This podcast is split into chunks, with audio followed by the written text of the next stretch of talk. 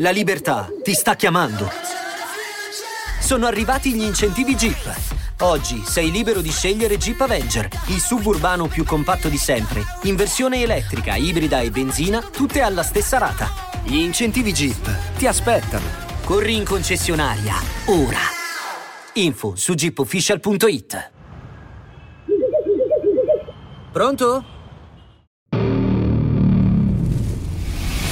Bentornati a Crime in Comedy, il podcast di True Crime condotto da due comici, nella fattispecie Clara Campi e Marco Champier.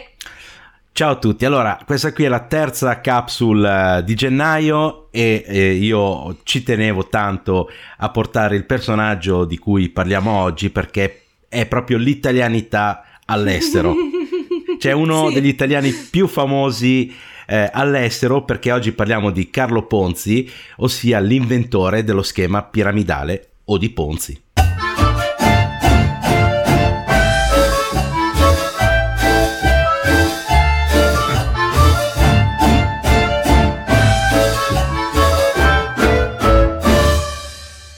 E come al solito, come abbiamo già detto, ringraziamo per prima cosa tutti i Patreon che ci stanno supportando. I nomi li diremo poi da quando ricominceremo a fare le puntatone a, a febbraio. Però sappiate che siete nei nostri cuoricini. Sempre, no? sempre. sempre. sempre. E oggi, appunto, come ho detto, parliamo di uno degli italiani più famosi all'estero, soprattutto negli Stati Uniti, ed uh-huh. è mhm. una storia divertentissima e, e, e, secondo me bella. Ed è strano sì. che non ci abbiano fatto un film.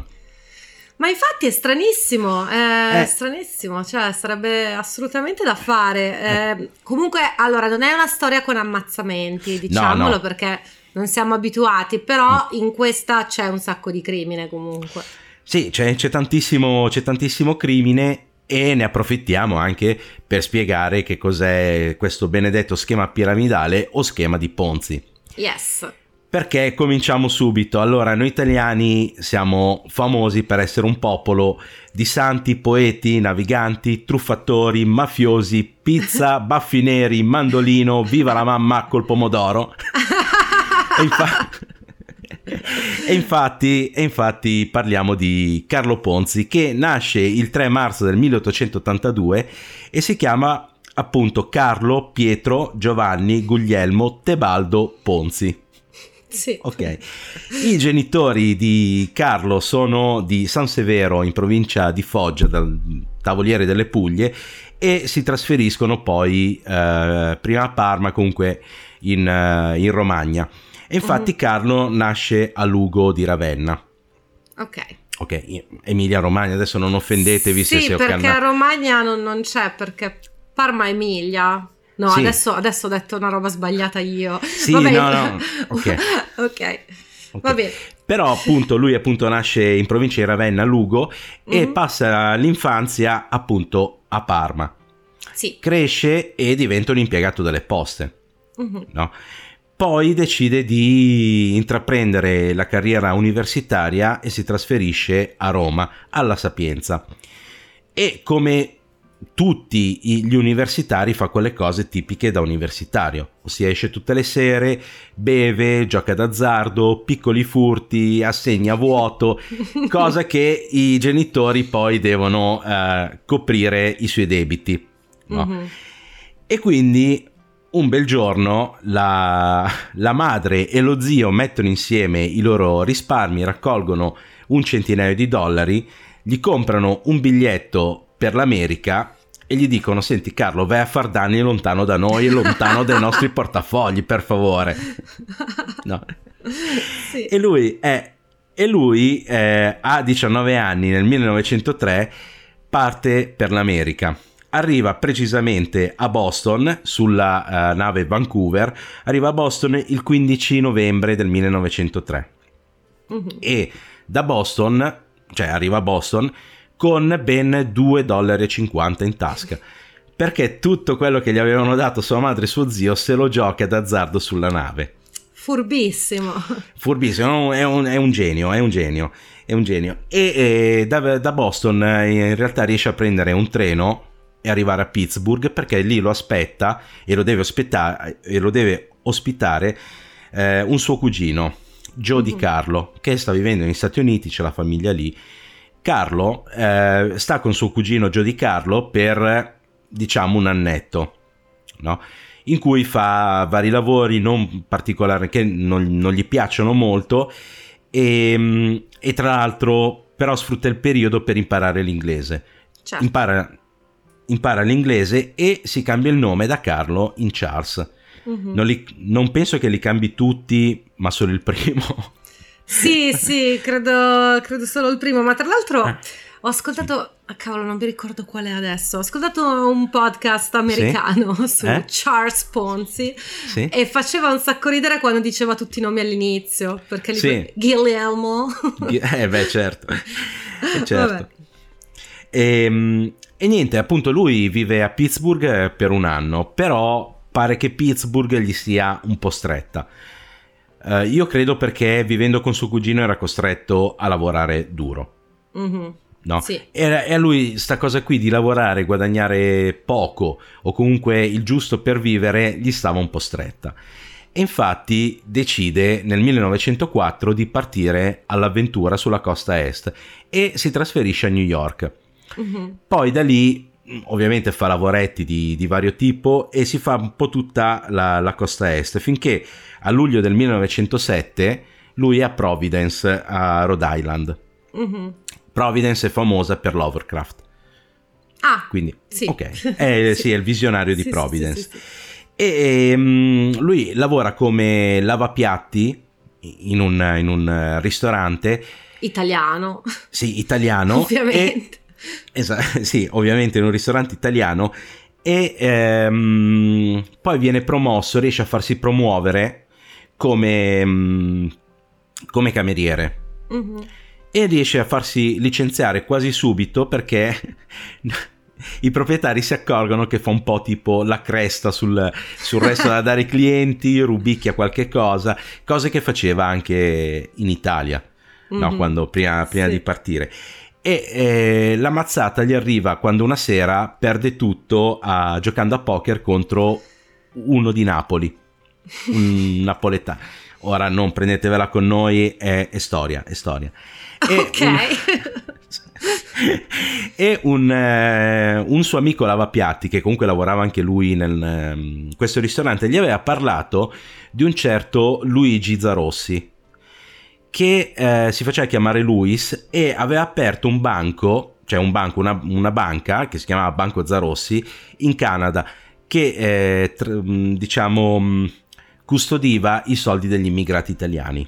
Uh-huh. E ovviamente Charles Ponzi eh, è senza soldi, è senza niente, anche perché eh, aveva così pochi soldi che dormiva sul, nel pavimento del, sul pavimento della cucina del ristorante.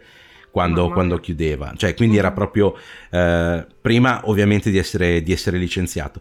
E quindi cosa succede? Decide di partire per il Canada. Le prova tutte e appunto si presenta da questo Luis Zarossi come mh, mm, chiedendogli un lavoro. No? Mm-hmm. Si è vestito di tutto punto con l'unico vestito che aveva, che aveva fatto lavare e stirare con gli ultimi centesimi rimasti. E questo Zarossi pare che eh, gli faccia una buona impressione e decida di assumerlo. Sì. Come mi pare consulente, comunque come impiegato bancario. Il problema è che cos'è? che anche Zarossi sta rischiando tanto perché il banco Zarossi eh, prende i soldi degli immigrati italiani e li gestisce. In realtà con i soldi accumulati aveva fatto degli investimenti che erano ad alto rischio su, su delle proprietà immobili. Uh-huh. E quindi la banca era senza soldi. No? E cosa faceva questo Luis Zarossi? Usava i soldi dei nuovi correntisti per eventualmente coprire chi gli richiedeva, chi, chi andava lì a, a, prelevare o comunque gli chiedeva indietro i soldi depositati, no? Certo. E ehm, appunto Carlo un po' usma come girano le cose. E qua ci sono in realtà due diverse versioni, ho trovato due diverse versioni della storia. Mm. In una che a un certo punto ehm, questa cosa qua viene fuori e quindi Zarossi eh, viene indagato dalla polizia e allora scappa in Messico. In un'altra, invece, che è molto più avventurosa perché questa storia qua è avventurosissima, in un'altra eh, pare che Carlo incontri Angelo Salvati, che era un suo compagno eh, di scuola in Italia. Mm. Poi come cazzo facciano a rincontrarsi sì. in Canada, questo qui è un mistero. Cioè Però... la legge delle probabilità va proprio a farsi sì, fottere sì. questo sto... eh. Sì, ma anche perché anche questo Angelo Salvati è un, uh, diciamo, un piccolo truffatore. Mm-hmm. E allora decidono di portare via la banca a Zarossi. Ok? Sì. E quindi Angelo si presenta come un uh, ricco... Uh, italiano che sta emigrando negli Stati Uniti, no? in Canada, proveniente da una ricca famiglia italiana, che gli sta mandando un sacco di soldi. I primi 50.000 dollari sono, sono in arrivo e eh, vuole investire nella, nel banco Zarossi. No? Quindi uh-huh. eh, Luis, visto che gli stanno arrivando questi 50.000 dollari, fa altri investimenti sbagliati. fa, certo perché comunque qualcosa poteva coprirli. Ovviamente questi 50.000 dollari non arrivano. Eh, Charles e eh, Angelo gli dicono, dicono a Zarossi che sono soldi che, che, stanno arrivando, ma sono in ritardo, ci sono stati dei problemi e, e cose del genere, no? E allora, messo un po' alle strette, appunto con il pericolo di perdere tutto, anche perché appunto poi i creditori gli, gli, stavano già cominciando a chiedere soldi, Zarossi scappa in Messico. Mm-hmm. E, e, in poche settimane Angelo Salvati e um, Charles Ponzi riescono a intestarsi la banca, o comunque a dirigere la banca. Se non che Charles c'ha bisogno di soldi e quindi il suo amico Angelo cosa fa? Gli dà un assegno in bianco rubato a uno dei clienti. Nel, nell'altra mm. versione è Charles che lo ruba e lo compila. Okay. In questa versione qua dove, dove, non c'è Angelo, in questa versione qua dove c'è Angelo, invece è Angelo che gli dà questo assegno, glielo firma e gli è un assegno per 423,58 dollari okay. americani. E poi lo denuncia alla polizia. Nell'altra storia invece eh, lui comincia a spendere questi soldi e quindi la polizia se ne, se ne accorge e va ad arrestarlo. Ok. okay.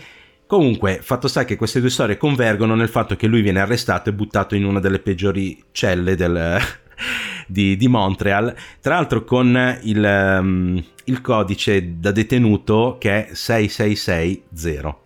Eh. Eh, eh. Quindi è un'altra storia di satanismo. esatto, è un'altra storia di satanismo. Eh, allora, in, lui in questa cella qua, che è uno dei peggiori carceri di Montreal, eh, comunque molto sporca, piena di topi, pidocchi e così, lui simula un, uh, un attacco epilettico. Mm-hmm. E quindi il sistema carcerario canadese lo sposta in, in un carcere un po' meglio no? Sì. Ok.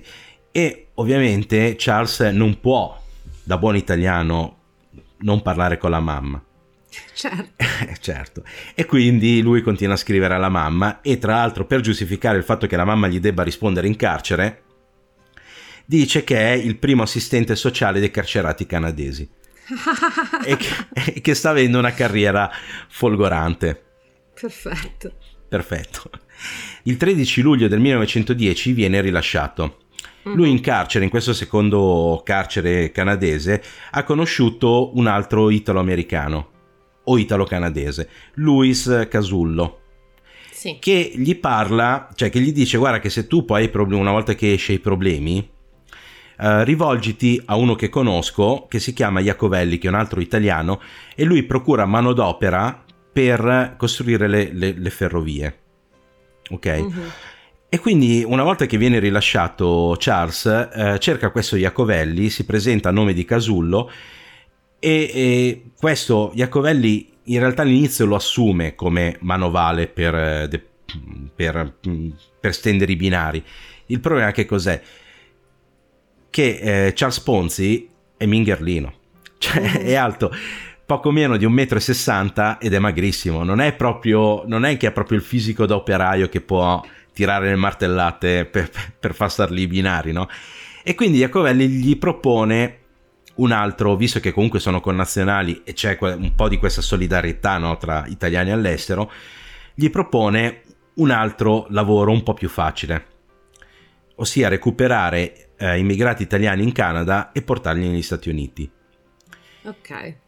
Ok, in teoria tutti i documenti sono in regola mm. e infatti ehm, Charles va in Canada, recupera questi cinque italiani, li porta sul treno e li porta negli Stati Uniti. Alla dogana canadese non gli fanno storie, a New York lo fermano e lo arrestano.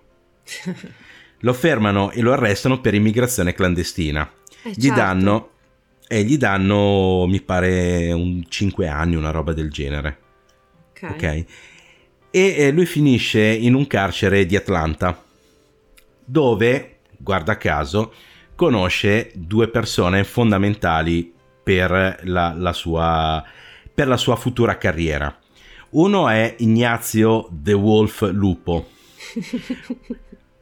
un corleonese che era immigrato negli Stati Uniti a 12 anni perché aveva ucciso una persona e quindi da Corleone l'avevano mandato via. A 12 anni? A, do- a 12 anni, già che era a New York decide che diventa il boss più potente di New York fino al 1920, cioè nel senso negli, negli anni 20, anche perché poi si sposa con, una, con la figlia di un'altra famiglia mafiosa italo-americana e quindi diventa una delle persone più potenti di, di New York. E si prende questo Ignazio, allora anche qua ci sono due versioni, una è che si prende in simpatia Charles e gli insegna i modi della malavita. Mm-hmm. L'altra è che in realtà eh, Ignazio si, si, scrive con i pizzini, con quelli fuori dal carcere, no? per, per, mandare... Ok? Cosa che sappiamo che succede anche oggi. Mm-hmm. E... Ehm, Ah no, scusa, gli danno due anni più 500 dollari di multa, non okay. 5 anni. Ok. Eh, infatti mi sembravano tanti. Sì. Eh no, infatti, scusa. E quindi eh, Charles diventa amico delle guardie e traduce in inglese i pizzini di questo Ignazio. Questa qui è una versione. Un'altra versione è che sia proprio Ignazio che lo se lo prende in simpatia e gli insegna un po' a gestire, cioè a come muoversi nella, nel, nel, mondo della malavita. Mm-hmm. Un altro eh, che incontra, cioè che conosce eh, Charles Ponzi in questo carcere di, di Atlanta è Charles Morse che è un banchiere. Un banchiere finito in carcere perché ha coperto, diciamo, dei, dei traffici, ovviamente di soldi, non proprio puliti. Mm-hmm. E gli insegna due cose. Gli insegna due cose. Gli dice, uno, non tradire mai nessuno, ma penso che gliel'abbia detto anche Ignazio De Wolf. gli dice. e, e l'altra è punta in alto. Ossia, qualsiasi cosa fai, se la fai per mille dollari, puoi farla per un milione di dollari. Il rischio è lo stesso. Okay? Sì. E infatti Charles Morse cosa fa? Com- cioè ruba dei pezzetti di sapone dal, dalla lavanderia e se li ingoia. Se li ingoia e poi gli viene mal di pancia, fa la schiuma, così. E quindi i medici che, eh, del carcere che lo hanno in cura pensano che sia lì lì per morire. Mm-hmm. infatti dal, dalla, dall'attuale presidente degli Stati Uniti gli arriva un condono, così può morire fuori dal carcere. Fuori dal carcere l'aria sarà più pulita, questa malattia mortale a Charles Morse gli, gli passa anche perché fuori aveva gente che lo aspettava con la ricompensa per non essere stata nominata al momento dell'arresto. E quindi Charles Ponzi da queste eh, da queste conoscenze comincia a dire ok, ce la posso fare anch'io. Mm. E uscito dal carcere nel 1913 decide di tornare a Boston. Sì. Comincia a fare vari lavori, diciamo, imprenditoriali, tra cui un, um, uno che si chiama guida del commerciante. Mm. Ok, in, okay. Questo, in questo periodo qua. Allora, nel 1918 si sposa con una ragazza italoamericana che aveva conosciuto nel frattempo, che è Rose Gnecco. Sì, che tra l'altro dappertutto sottolineavano che finalmente aveva trovato una ragazza più bassa di lui.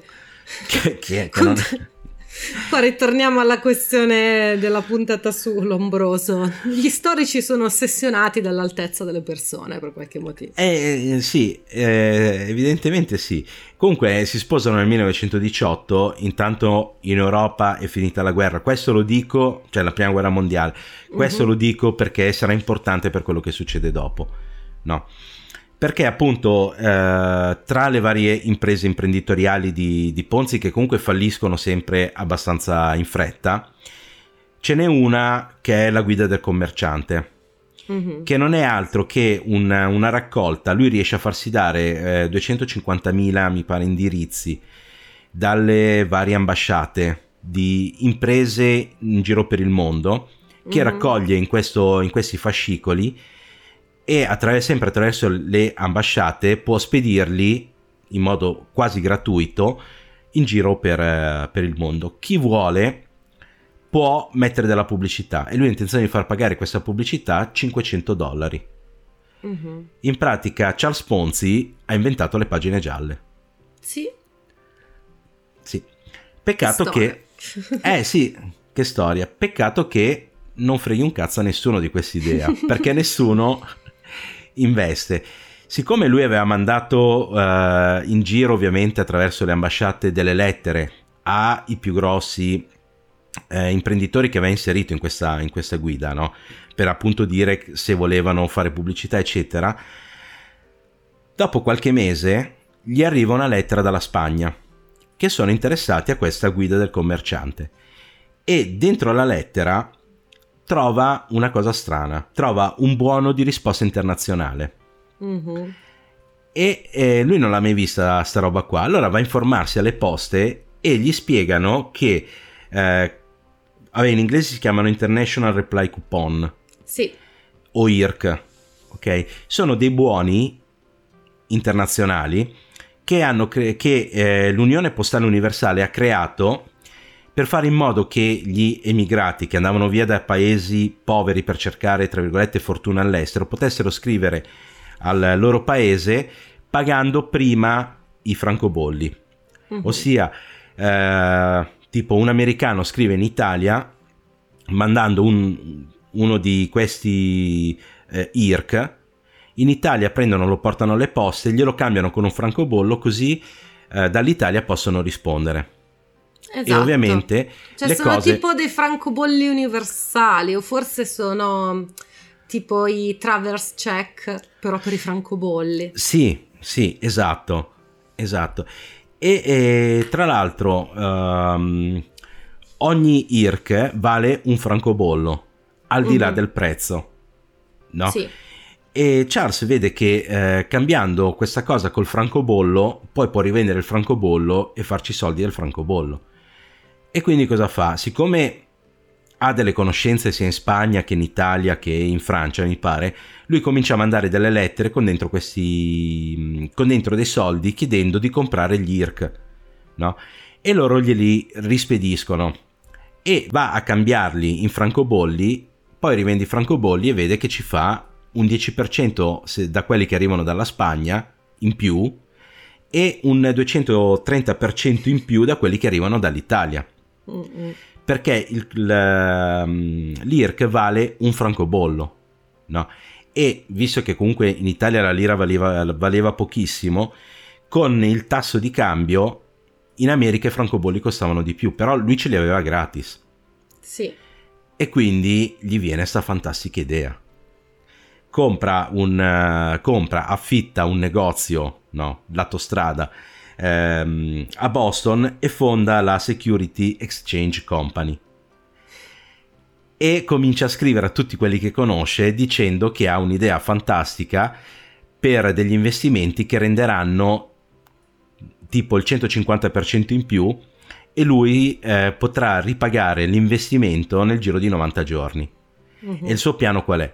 Mi faccio, cioè io uh, mi faccio uh, dare i soldi in IRC li cambio e mi, mi, tengo una parte io e l'altra gliela rimando a loro in contanti. Ok. Ok. E in effetti all'inizio funziona sta cosa. Mm-hmm. Il fatto è che a lui arrivano un sacco, cioè la voce si diffonde e cominciano ad arrivargli un sacco di soldi. E lui vede che effettivamente tra uh, cambiare i, gli IRC in francobolli, rivendere i francobolli, eh, poi ri, rispedire i soldi indietro, a lui rimane pochissimo. Sì. E comunque i francobolli gli davano pochi centesimi per volta, no? Però ormai la sua fama è, um, si sta allargando e quindi cominciano a dargli un sacco di soldi. E quindi cosa fa? Applica il metodo che stava usando uh, più o meno Zarossi per coprire le perdite della banca. Quindi uh, lui usa i soldi che gli arrivano dai nuovi investitori, da quelli che investono, per pagare non le cifre, ma gli interessi ai primi che aveva, uh, come si dice, che, che avevano investito in lui, no? Eh sì, guadagnandoci così un botto di pubblicità positiva. Esatto. E quindi cosa succede? Che quelli che si vedono arrivare effettivamente in realtà lui ha cominciato a pagare dopo 45 giorni, mm-hmm. non dopo 90. Quelli che si vedono arrivare tutti questi soldi in più dopo 45 giorni gli rimandano indietro i soldi dicendo no, reinvestili, tieniti eh sì. tutto quello che mi de- cioè quello che, che ti ho dato più questi qua e reinvestili. E quindi così nasce lo schema piramidale. Perché come funziona lo schema piramidale? cioè come appena spiegato, ossia uno, uh, il primo investitore dà i soldi a chi fa lo schema, mm-hmm. ok? Uh, dopo un tot di tempo, no? mettiamo che eh, quello che fa lo schema dice io ti ridò il 50% in più di interessi. Sì. Allora, il primo investitore investe 10, dopo un mese gli arrivano 5, però quei 5 lì sono sempre quei 10 cioè fanno sì. parte dei primi 10, no? E quindi sì, sì, all'investitore gli sono, arrivati, gli sono rimasti in mano 5. Ok, non, viene, non vengono investiti i soldi. Quindi l'altro non è che ha uh, eh, 15 dopo un mese. A 5. A 5. Però sapendo che sono investiti 10, dice tieniti i 10, ti do anche questi 5, rinvesti 5. E lo dice agli amici e tutti vogliono investire. Ora, detta così sembra una cosa assurda ma ad esempio Bernie Madoff, se avete sentito le cronache eh, recenti di, di, questi ultimi anni, è stato arrestato per aver sfruttato lo schema Ponzi. Pare che pure ehm, Epstein fosse diventato ricco con una specie di schema Ponzi. Sì, ha, ha, molto senso, si sposa bene eh. con la storia di Epstein, quindi sì, sì, sì, sì. Esatto. Ma poi c'era anche un tizio di cui prima o poi vorrò parlare, tra eh. l'altro, eh che era, vabbè, lui era tipo manager di boy band, una storia malatissima, e anche lui faceva lo schema Ponzi. Eh, ma lo schema Ponzi... si era inventato di gestire una, una compagnia, sì, sempre di investimento, quindi era proprio lo schema Ponzi, sì, sì. Sì, perché lo schema Ponzi ti dà subito dei risultati e ti arrivano subito un sacco di soldi. Chi ci perde sono gli ultimi arrivati, perché sì. ovviamente devono trovare qualcuno che investe per coprire le loro i loro investimenti dagli interessi. No? E infatti a febbraio del 1920 eh, Charles Ponzi si ritrova con in mano 5.000 dollari. Ok, investiti. Mm-hmm. Nel marzo del 1920 i dollari sono 30.000. Quindi la cosa si sta diffondendo a macchia d'olio.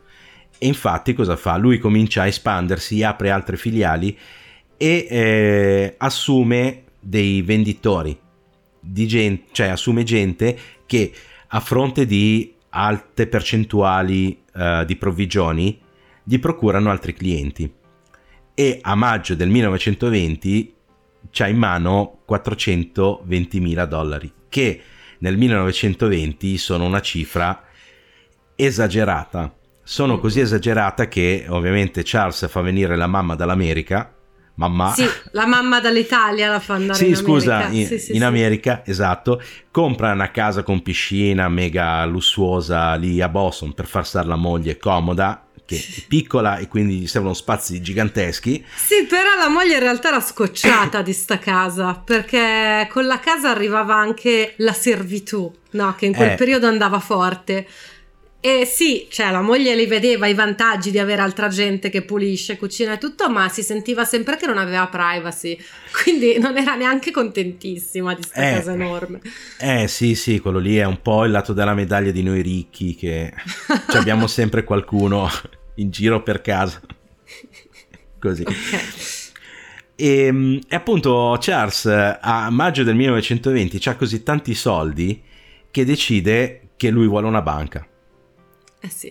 E quindi comincia la scalata all'Hannover Trust Bank, che è una banca di un certo Harry, eh, questo qui è dell'est, quindi non so come si pronuncia, Kmlinski, Chmlinski. Mm, sì. Ok, Harry Chmlinski, che è il presidente appunto di questa Hannover Trust Bank. E, e Charles cosa fa per appropriarsi della banca? Mette dentro tutti i soldi che ha giustamente. Quindi la banca a un certo punto aumenta di botto il capitale. Certo. E con uh, altri soldi comincia a comprare delle piccole azioni dai piccoli azionisti. Mm-mm. Poi va da Henry Chemlinski e gli dice che vuole comprare la banca. Harry gli dice, guarda, quella lì alla porta, vai, che... E Charles gli dice, guarda, Mm, io adesso tiro via tutti i soldi che ho e quindi tu rimani senza fondi, mi devi dare anche gli interessi del deposito e, e, e la banca fallisce. E quindi Harry non, um, non può fare altro che vendergli il suo 50% delle azioni. Più le azioni che aveva comprato dai piccoli azioni senza dire niente a nessuno, si ritrova socio maggioritario dell'Hannover Trust Bank e nel, giu- nel luglio del 1920 eh, Charles Ponzi è milionario. Mm-mm. È milionario, no? Però cominciano a venire fuori le prime magagne. Eh, sai, dopo un eh. po' queste cose tendono ad emergere. Queste cose sì, tendono ad emergere perché appunto eh, lo schema Ponzi ha il difetto di avere le gambe un po' corte come il, suo, come il suo inventore. Perché a un certo punto Joseph Daniels, che è un mobiliere di Boston, eh, fa un esposto contro Charles Ponzi. Mm-hmm. Perché? Perché gli ha venduto i mobili a credito a Charles per aprire il suo primo ne- quando ha pre- aperto il primo negozio della security uh, come era International uh, boh adesso non mi mm. ricordo, comunque era una, una, sigla che non significava niente, l'avevate capito anche voi, la International Security Company. No, Security Exchange. ah, tipo. la Security Exchange Company. Quindi scambio di sicurezza. Esatto, che non significa niente. Io no? guardo casa tua, tu guardi casa mia. esatto, esatto, esatto. E appunto fa questo esposto contro Charles e non gli chiede solo i soldi dei mobili gli dice tu hai fatto i soldi eh, grazie anche ai miei mobili, tu mi devi una parte del tuo, del tuo capitale, del capitale della società. Ok. E lo stima intorno a un milione di dollari. Ovviamente la cosa. Ma viene... questa stima l'ha fatta lui così o si è affidato sì, dei peridi? Ha detto, ah, no. guarda, occhio e croce è questo. No, credo che l'abbia fatta Daniels insieme all'avvocato che aveva assunto. Comunque, mm. lo scopo di Daniels era spillare un milione di dollari, anche perché nel 1920 un milione di dollari era Mamma veramente... mia. No, era inimmaginabile. Sì, sì, era una cosa fuori, fuori di testa. Solo che appunto uh, Ponzi ha una fama, tutti gli Stati Uniti lo conoscono, tutti quelli che possono stanno investendo con, lo, con lui. Chi non può si sta vendendo le case per investire con lui. No? E quando questa storia viene fuori alla, all'opinione pubblica, ai giornali, no? tutti cominciano a chiedersi eh, come mai questo Charles Ponzi fosse nulla tenente fino a qualche mese prima e poi fosse diventato uh, milionario. E quindi cominciano a chiedere indietro i soldi. eh, e Charles qualcosina c'ha da parte, infatti comincia, se, non, non fa un plissé e comincia a pagare tutti quelli che gli chiedono indietro i soldi con ovviamente gli interessi. Ma perché? Perché sono i primi che gli stanno chiedendo i soldi e quindi mm-hmm. ci sono tutti quelli dietro che stanno coprendo le, le, i soldi che eh, Charles sta dando. Allora, tutta la strategia di Charles Ponzi è fondata sul fatto che lui è una persona rispettabile. Ok? Sì. E infatti il 24 luglio del 1920 il, il Boston Post elogia Ponzi, cioè scrive un articolo di elogio per, uh, per Charles Ponzi, per questo imprenditore fantastico che sta facendo fare un sacco di soldi a un sacco di gente. Mm. Però il direttore del Post, che è eh, Grozier, non si fida tanto di questo Ponzi, cioè sente che c'è un po' puzza di bruciato, no? E quindi chiede a Charles Barron di esaminare lo, uh, cioè quello che sta facendo Ponzi. Ora, so Charles, uh, scusate, Clarence Barron. Mm, sì. Questo Clarence Barron è tipo il fondatore di una certa Dow Jones Company. Così. Non è proprio l'ultimo pirla che, che... E quindi vedendo i flussi di denaro e quello che sta comprando Ponzi e sta facendo Ponzi, compresa la Nover Trust Bank, stima che il signor Ponzi avrebbe dovuto compa- comprare qualcosa come 180 milioni di IRC. Sì. Ok? Peccato che la, mm, ne sono stati stampati in tutto il mondo 27.000. Sì.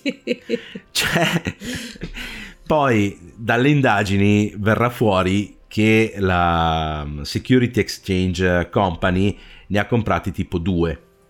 di, que- di, di, di, questi IRC all'inizio ha detto eh, ne compriamo due proviamo no e quindi c'è qualcosa effettivamente che non va no e eh, ovviamente le conclusioni di, di questo di Barron vengono fuori su un articolo del 26 luglio sempre del Boston Post che si intitola Dubbi sugli scopi nascosti dietro il piano Ponzi.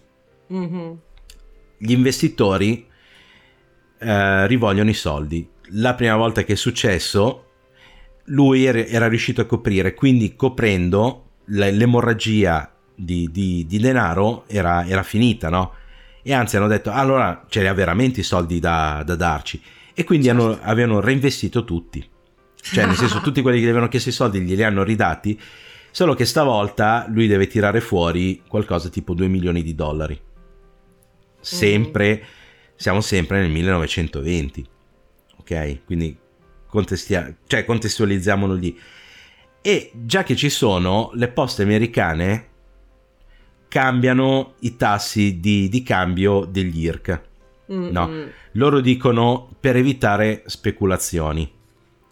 Ogni riferimento a Charles Ponzi e al casino che sta venendo fuori è puramente casuale perché comunque il, eh, il piano di eh, cambiare gli IRC con i francobolli e poi rivenderli non era illegale di certo. per sé. Sì, di per sé. Anche se si capisce che eh, no, non va bene, perché se poi tu sfrutti questo accordo per speculare, esatto, no, cioè è ovvio che poi crolla, quindi comunque da subito non era illegale, però non era sì, non era illegale cioè, perché ma solo perché non avevano pensato che qualcuno potesse farlo.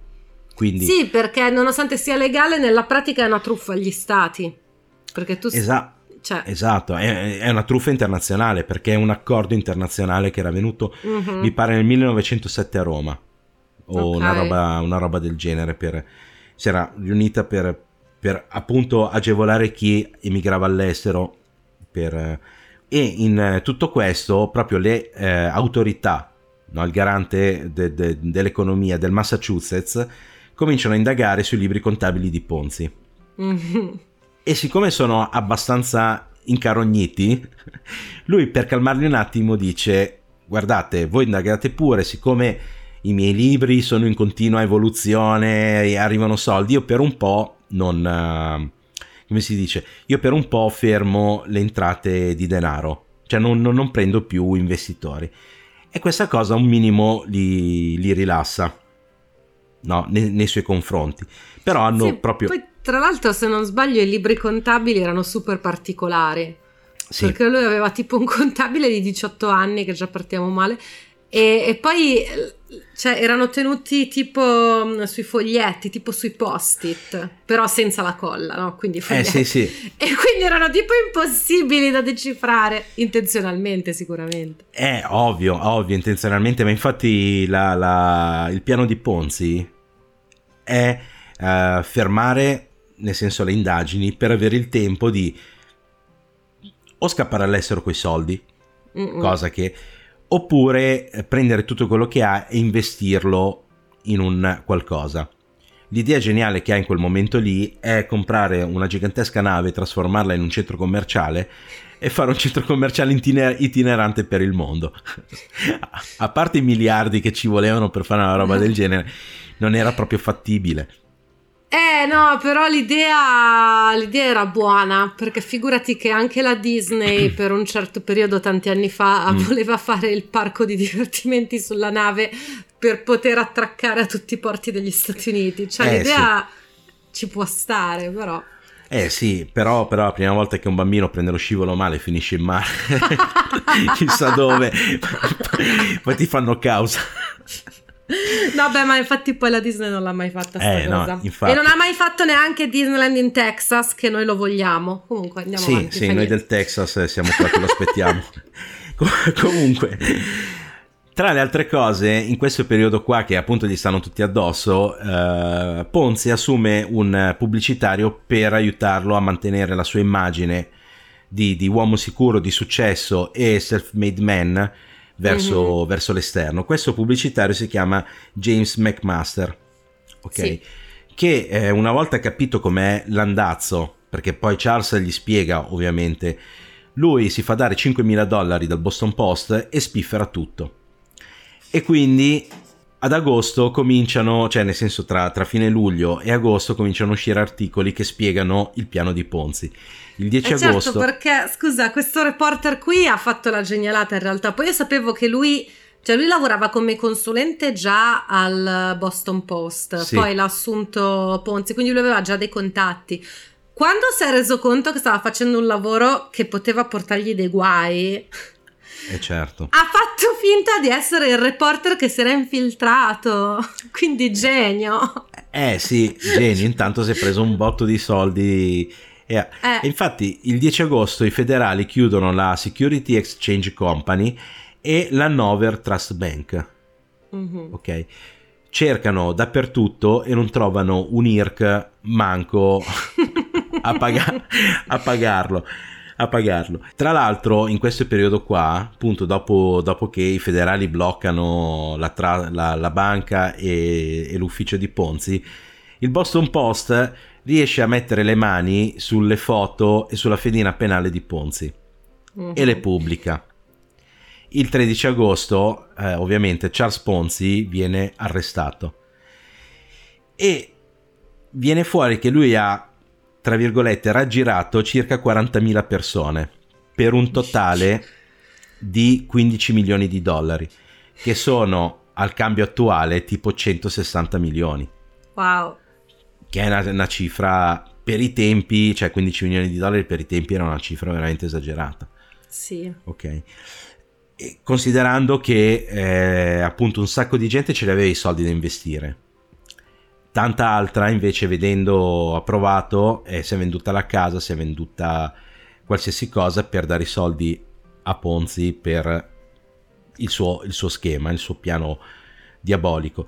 Eh sì, cioè Marco hai fatto bene a sottolinearlo perché finora sembra anche simpatico, no? No, Ponzi. ma infatti... Però poi ha, cioè, non è che ha speculato rubando i soldi ai ricconi e allora uno può anche dire chi se ne eh. frega eh. alla fine della fiera. No, c'è tanta gente che investiva per lui, non aveva soldi. Addirittura ho letto che uno che aveva perso la gamba in guerra aveva ricevuto un indennizzo per la gamba che però non è tantissimo perché mhm. insomma mm-hmm. ai tempi in quella guerra lì non è che davano dei grandi risarcimenti e tutti i soldi li aveva investiti con Ponzi sperando di poter poi andare in pensione visto che era senza una gamba non, eh, era abbastanza difficile lavorare certo. visti soprattutto i tempi no? E infatti, infatti, eh. e, e, appunto Charles Ponzi viene arrestato, viene cons- ovviamente condannato a 5 anni di prigione federale. Mm-hmm. Ok, questo qui il, il primo novembre del 1920. Quindi nel giro di pochi mesi è diventato milionario ed è finito in galera per 5 anni. E in più viene condannato a 9 anni per truffa nei confronti del Massachusetts. Mm-hmm. Ok, quindi sì. una cosa così. Lui nel 1923, dopo tre anni e sei mesi, viene rilasciato dalla prima condanna, quella di cinque anni, e fa eh, appello contro la condanna del Massachusetts. Mm-hmm. Ok? È in attesa di processo e quindi cosa vuoi fare quando sei in attesa di processo? Scappi in Florida, ti fai chiamare Charles Borrelli e metti su un'altra truffa scam. Eh, certo. Le, truff- eh, le truffe scam sono quelle che si vedono anche in The Wolf Wall Street che vendi cose che non hanno valore a un valore più alto di, promettendo guadagni e sono truffe molto veloci e infatti okay. Ponzi eh, la, l'applica i terreni lui compra degli acri che sono circa 4050 metri quadrati non sono esattamente così però per arrotondare mm. lo per 16 dollari okay. ad acro divide sì. ogni acro in 23 questo penso perché la conversione, cioè perché non è esatto piede acro, quindi...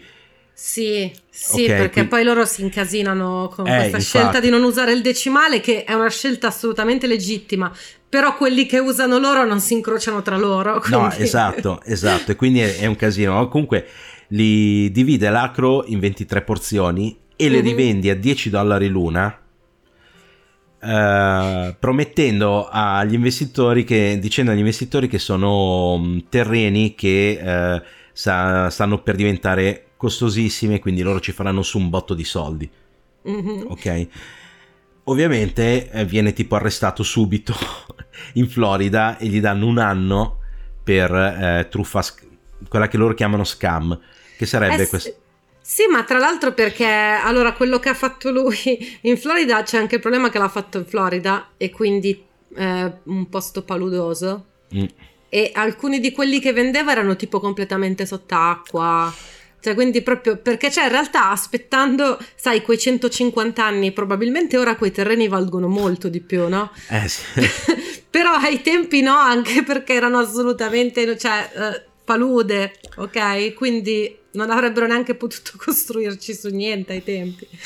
Eh, infatti, infatti, ma eh, la sua cosa era che lui aveva un acro, penso buono. Mm-hmm. Portava a vedere i compratori quel, quell'acro lì, poi in, realtà gliene vendeva un altro. Ok, avesse aspettato sì. un po' sarebbe arrivato Disney e eh, infatti. Eh, infatti, infatti. E lui un po' il... tanto però, eh. Eh sì, un po', mm. un po' tanto. Comunque, il, cioè aspettare un po' tanto. Esatto, cioè sarebbe... E infatti lui il 3 giugno del 1926 a 44 anni esce su cauzione, perché comunque era solo un anno, ok? Bisogna pagare il 10%, forse era così anche ai tempi, mm-hmm. e visto che è fuori su cauzione scappa in Texas prima, si rasa la testa, si fa crescere i baffi, appunto, baffi neri e mandolino, e poi non so perché viene arrestato nel porto, il 28 giugno nel porto di New Orleans in Louisiana, che da tutt'altra parte, mentre stava tentando di imbarcarsi clandestinamente su un mercantile che sarebbe tornato in Italia. Mm-hmm. Eh, ok. Sì. E quindi una volta arrestato lì, cosa fanno? Lo, lo riportano a Boston perché deve scontare i eh, nove anni. Lui, visto che ce la faccia come il culo, scrive un telegramma a Calvin Coolidge, che uno dice chi è? È il presidente degli Stati Uniti. Ah, sì. Per chiedergli la grazia perché non l'ha fatto apposta. Signor Presidente, non, l'ho non, l'ho fatto apposta. E ovviamente Coolidge non, non gli dà la grazia e lui si deve fare i nove anni. In realtà se ne fa solo sette perché nel 34, nell'ottobre del 34 viene rilasciato. Ha 52 anni, ma viene rilasciato con una cosa bruttissima, che è cittadino non gradito negli Stati Uniti. Uh-huh. Che è la cosa che una volta che, che, che ti consigli, che vieni bollato così, ma in modo ufficiale, cioè nel sì, senso sì, c'è proprio... Tu negli Stati Uniti non puoi più entrare, cioè, ma neanche passarci sopra con l'aereo, uh-huh. per dire. E quindi, ma anche perché in tutto questo il nostro Charles si era dimenticato un piccolissimo particolare. Non aveva richiesto la cittadinanza americana. Quindi lui era anche un immigrato clandestino. Mamma mia. Eh, mamma mia. Eh.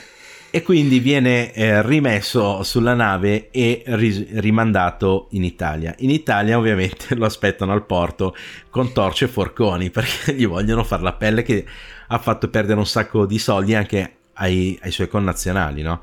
Sì. Eh, e la sua dichiarazione quando è arrivato in Italia è stata volevo causare guai, no, volevo trovare, cercare guai e, e li ho trovati. Una Sì. roba, una roba Sì, sono genere. andato in cerca di guai e li ho trovati. Ecco, esatto, sono andato in cerca di guai e li ho trovati. E, e cosa succede? Che in- ovviamente quando è in Italia eh, Rose, la moglie, divorzia, cioè chiede il divorzio. Sì, perché lei in realtà, io credo che lui gli avesse chiesto di tornare con Sì. lui e lei però ha detto io ascolta, io sono nata qui, sono di qua. Eh, Oh, so- sì, sono stata accanto con pazienza mentre tu eri dentro fuori dal Sì. carcere, scappavi in giro, cambiavi identità. Oh, Esatto, basta. ma anche perché quando si sono sposati lui ha omesso questo piccolissimo dettaglio che era stato già in carcere in Canada. Lui si era Mm. presentato a lei come un imprenditore italo-americano che avrebbe fatto i soldi lì a poco. Questo sì, però dobbiamo dire che lei, quando poi è venuta fuori, quando è esplosa tutta Sì, la sì, sì. situazione, eh, lui era molto nervoso nel... cioè non voleva che si sapesse anche perché non voleva che lo sapesse lei. Quindi poi, prima che uscissero tutti gli articoli di giornale, è riuscito a farsi accompagnare a casa per parlare con lei. Gliel'ha detto e lei gli ha detto: Ma lo sapevo che stavi tramando qualcosa, ma ti amo lo stesso. Quindi, comunque, cioè, in realtà c'era Eh, un sì. amore, però quando è troppo è troppo. Eh sì, eh sì. Infatti, appunto, lei chiede il divorzio, il divorzio perché lei rimane a Boston, lui è in Italia, Sì. il divorzio gli arriva quando lui è in Italia e lui tenta comunque di, di rimettersi in piedi, rimettendo su lo schema Ponzi, ma non gli Certo. riesce, Mm. ma non gli riesce. E eh, comincia, eh, in realtà un lavoro lo trova, lo trova come traduttore Eh sì. no? Per, eh, e siamo più o meno ne- negli anni 30 ormai, sì perché lui nel 34 è stato rimandato in Italia, quindi ok, nel, nel 39 trova un altro lavoro, perché suo cugino, che si chiama Attilio Biseo, è diciamo il pilota di aerei personale del Duce Mhm. che poi c'aveva tutti sti agganci, però vabbè, comunque. E ehm, nel 39 appunto riesce a trovare lavoro alla Lati, che sarebbe l'antenata dell'Alitalia, no? ai Mhm, tempi del, sì. naz- del- del fascismo c'era la Lati, che è l'acronimo di linee aeree transcontinentali italiane. E lui viene messo ai rapporti con eh, il Brasile. Mhm. Ovviamente il lavoro è meglio che lo faccia a Rio de Janeiro e quindi vola a Rio de Janeiro e lavora da lì e tra l'altro vive in un albergo di lusso e tutto quanto perché comunque i soldi alla Lati eh, ce li avevano, ok? Peccato che appunto scoppia la prima guerra mondiale, la, eh, scusate la seconda guerra mondiale, no?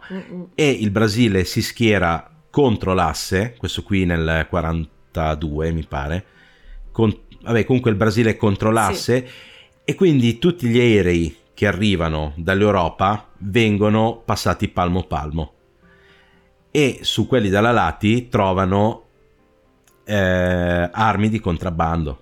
Mhm. e quindi la Lati non può più operare in Brasile. E Charles Ponzi si ritrova senza lavoro, povero in canna e, nel, e, e- e vive di stenti, vive di stenti, finché nel 1948 lo colpisce un ictus che gli paralizza completamente il lato sinistro e gli fa perdere un bel po' la vista. Mhm.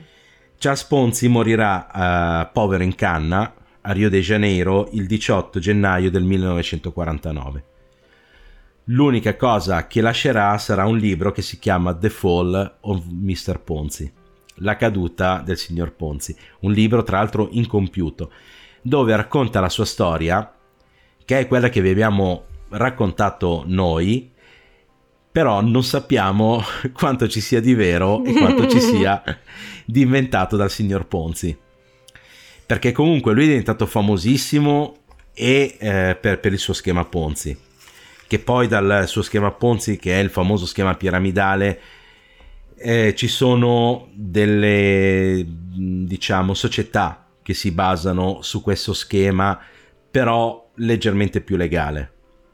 Sì, sono... sì, beh, lo schema piramidale di per sé non è illegale. No. Cioè, lo schema Ponzi è proprio una cosa a parte che funziona sempre. Cioè, credo che schema piramidale sia tipo il macro sì. Com'è che si dice? Il macro insieme, quelle cose che si studiano alle elementari che poi sarebbero utili, ma uno se le dimentica. Sì, il okay. macro insieme, poi c'è l'insieme, il micro insieme. Sì, no. sì, ok. Vabbè. Sì, sì, però è, è stata chiara. Ok. Sì, allora lo schema piramidale è quello lì che, non so, le varie Herbalife, eccetera, mettono su, che tu guadagni sui prodotti che vendi a eh, quelli sotto di te e fai le provvigioni. Sì, prendi la percentuale su chi esatto. è a livello sotto di te. Però ci sono alcuni, mh, alcune aziende piramidali perfettamente legali e altre sì, no. sì, perché queste qui almeno vendono prodotti. Mm-hmm. Nel senso, invece lo schema Ponzi non prevede Esatto. la vendita di alcun bene o servizio. Ossia, esatto, perché è la promessa dell'investimento che poi non pro- avviene. Esatto, e se qualcuno chiede i soldi è coperto da quelli che ha tirato dentro dopo di lui.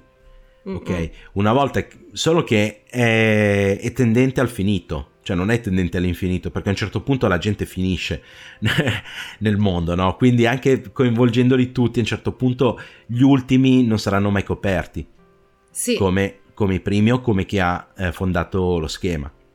ma avevo letto una cosa che diceva che questo schema lo puoi riproporre un totale di 13 volte Sì, e poi sì. finisce la, la popolazione della Terra. Eh, sì, no, infatti.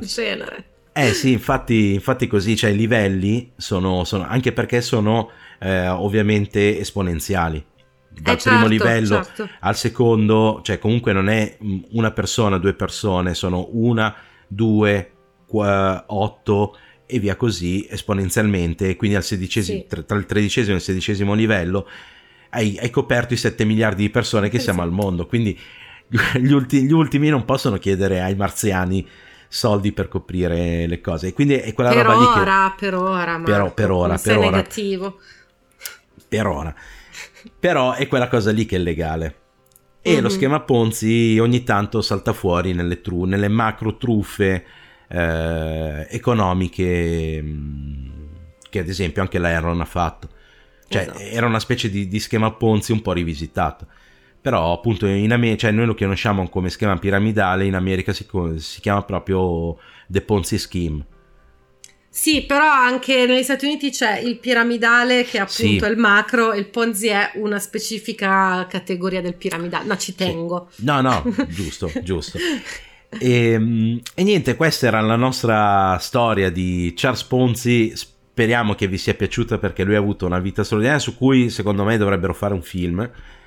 Ma poi Marco, aspetta, non abbiamo detto una roba che la dico così perché era Eh. Sì, troppo sì. carina. A un certo punto lui quando stava facendo i suoi cambi di identità per scappare, ha tipo simulato il suicidio per poi essere un'altra persona. Ah, ha, no. ha lasciato che poi è un modo che non ha senso di simulare il suicidio, aveva lasciato tipo la lettera di suicidio insieme ai suoi vestiti sulla spiaggia.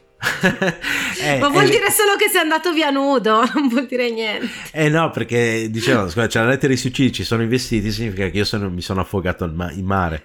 Esatto, l'idea è quella. Che poi mi ha fatto tornare in mente anche una puntata di Mad Men, dove loro propongono come pubblicità dei vestiti abbandonati sulla spiaggia.